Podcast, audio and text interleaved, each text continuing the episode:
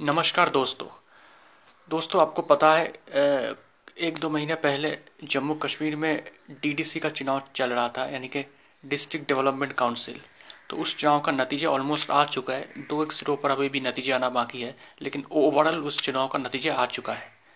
उस चुनाव में आपको पता है कि इस जम्मू कश्मीर के डिस्ट्रिक्ट में डीडीसी चुनाव में कुपकर अलायंस लड़ी थी बीजेपी लड़ी थी और कांग्रेस लड़ी थी।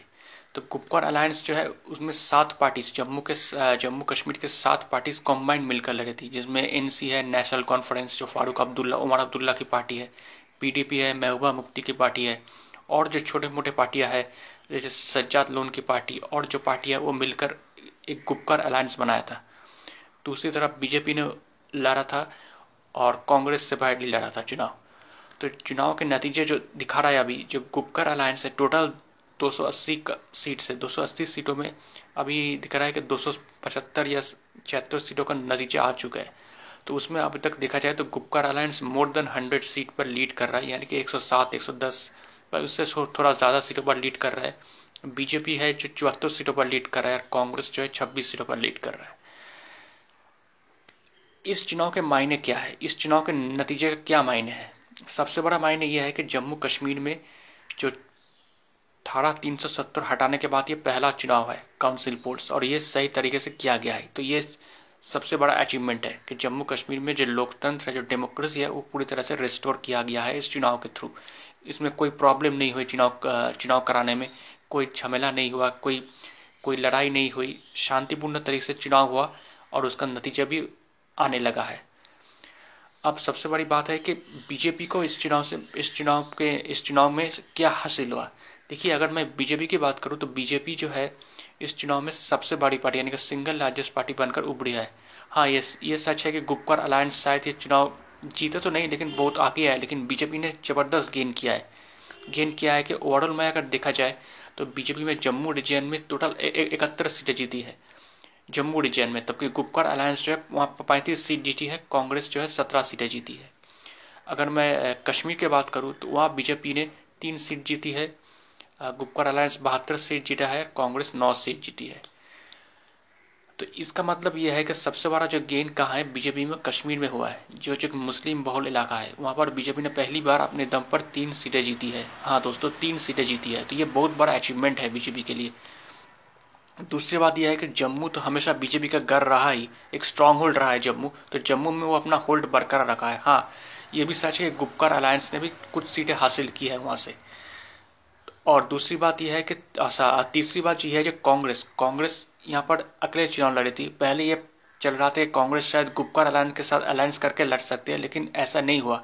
तो कांग्रेस वो ऐसा कुछ बेस्ट परफॉर्मेंस दे नहीं पाई। तो कांग्रेस का महत्व तो बोल बिल्कुल ही कम हो चुका है।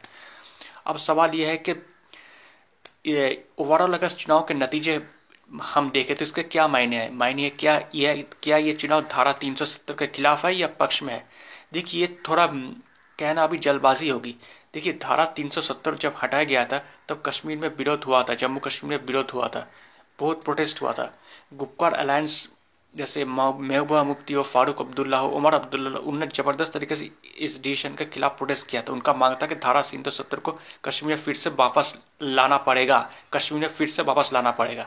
तो ये सेंटर ने कैच हुआ कि धारा तीन सौ सत्तर अब वापस नहीं आएगा।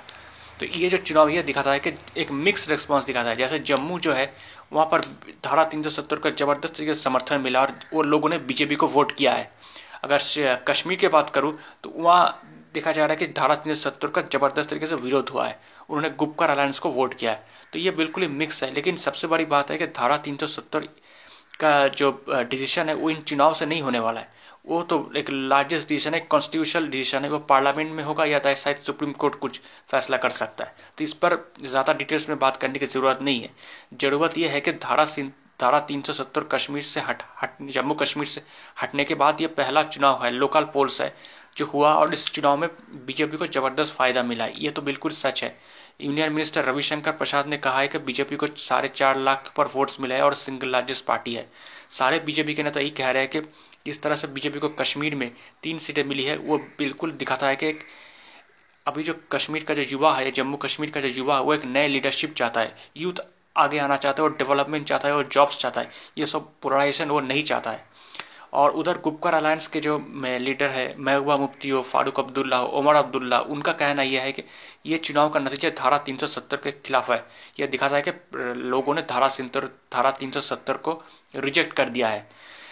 तो वो सबके अपने अपने दावे हैं, लेकिन ओवरऑल हम देखा जाए तो इस चुनाव में डेफिनेटली बीजेपी को फ़ायदा मिला है। हाँ शायद उस शायद जीत नहीं पाए।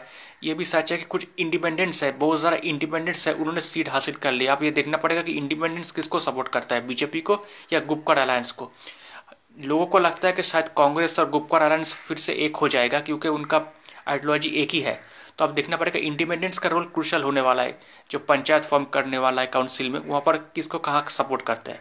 लेकिन ओवरऑल देखा जाए तो बीजेपी के लिए ये जम्मू कश्मीर का जो D D C D D C poll है, ये अच्छा है, ये सफलता उनको मिली है। उन्हें सारे सेंट्रल लीडर्स को वहाँ भेज दिया था, अनुराग ठाकुर, शहनवाज हुसैन और भी लीडर्स यहाँ आए थे। तो उस तरह से देखा जाए कि हाँ बीजेपी को थोड़ा सफलता मिली है।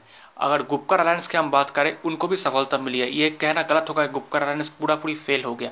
नहीं, ऐसा नहीं है। उनको भी सीटें मिली है। उनको भी अभी ये दिख, उनको भी सीटें मिली है और वो अभी भी नंबर वन मन लीड कर रहा है। तो ये दिखाता है कि गुपकर अलायंस यानी जो यानी कि नेशनल कॉन्फ्रेंस हो या पीडीपी हो, इन लोगों का अब जनाधार अभी भी है, ये पूरी तरह से ख़त्म नहीं हुआ है। तो ये भी कहना बहुत सही होगा कि गुप्कर अलायंस का भी जनाधार अभी भी है। हाँ बीजेपी तो बढ़ रहा है बीजेपी का कद बढ़ रहा है बीजेपी को एक फ्यूचर मानते हैं, लेकिन इन पार्टियों का भी जनाधार अभी भी है। तो अब देखना पड़ेगा कि इस बार अब अब बीजेपी क्या करती है? मतलब सेंट्रल गवर्नमेंट मोदी सरकार अब क्या करती है? क्या जम्मू कश्मीर में बहुत जल्द विधानसभा चुनाव कराने वाले हैं? अब क्या करती है? मतलब अब डेवलपमेंट के लिए, जम्मू के लिए, कश्मीर के लिए, पूरा सेंट्रल गवर्नमेंट का प्लान क्या है? क्या पॉलिसी है? ये हमें देखना पड़ेगा। तो इस पर जो जो नए नए अपडेट्स आते रहेंगे, मैं आपको बताता रहूँगा, मोदी सरकार से सेंट्रल गवर्नमेंट जम्मू कश्मीर के लिए क्या क्या प्लान करती है? क्या कुछ नया स्कीम लाती है? क्या कुछ नया प्लान बनाता है। इस पर मैं आपको सब सब कुछ बताता रहूँगा, सब कुछ इन्फॉर्म करता रहूँगा। शुक्रिया। दोस्तों, आपको मेरा ये एनालिसिस कैसा लगा? क्या आप मेरे इस एनालिसिस से सहमत हैं या नहीं? अगर आप मुझसे संपर्क करना चाहते हैं या कोई मैसेज भेजना चाहते हैं तो आप मुझे डायरेक्टली ईमेल कर सकते हैं। मेरा ईमेल आईडी है Mishti man nine at the rate of Gmail dot com Mishti man nine M I S T I M double A N Mishti man nine at the rate of Gmail dot com और मेरा नाम है प्रियोव्रतो गांगुली। शुक्रिया।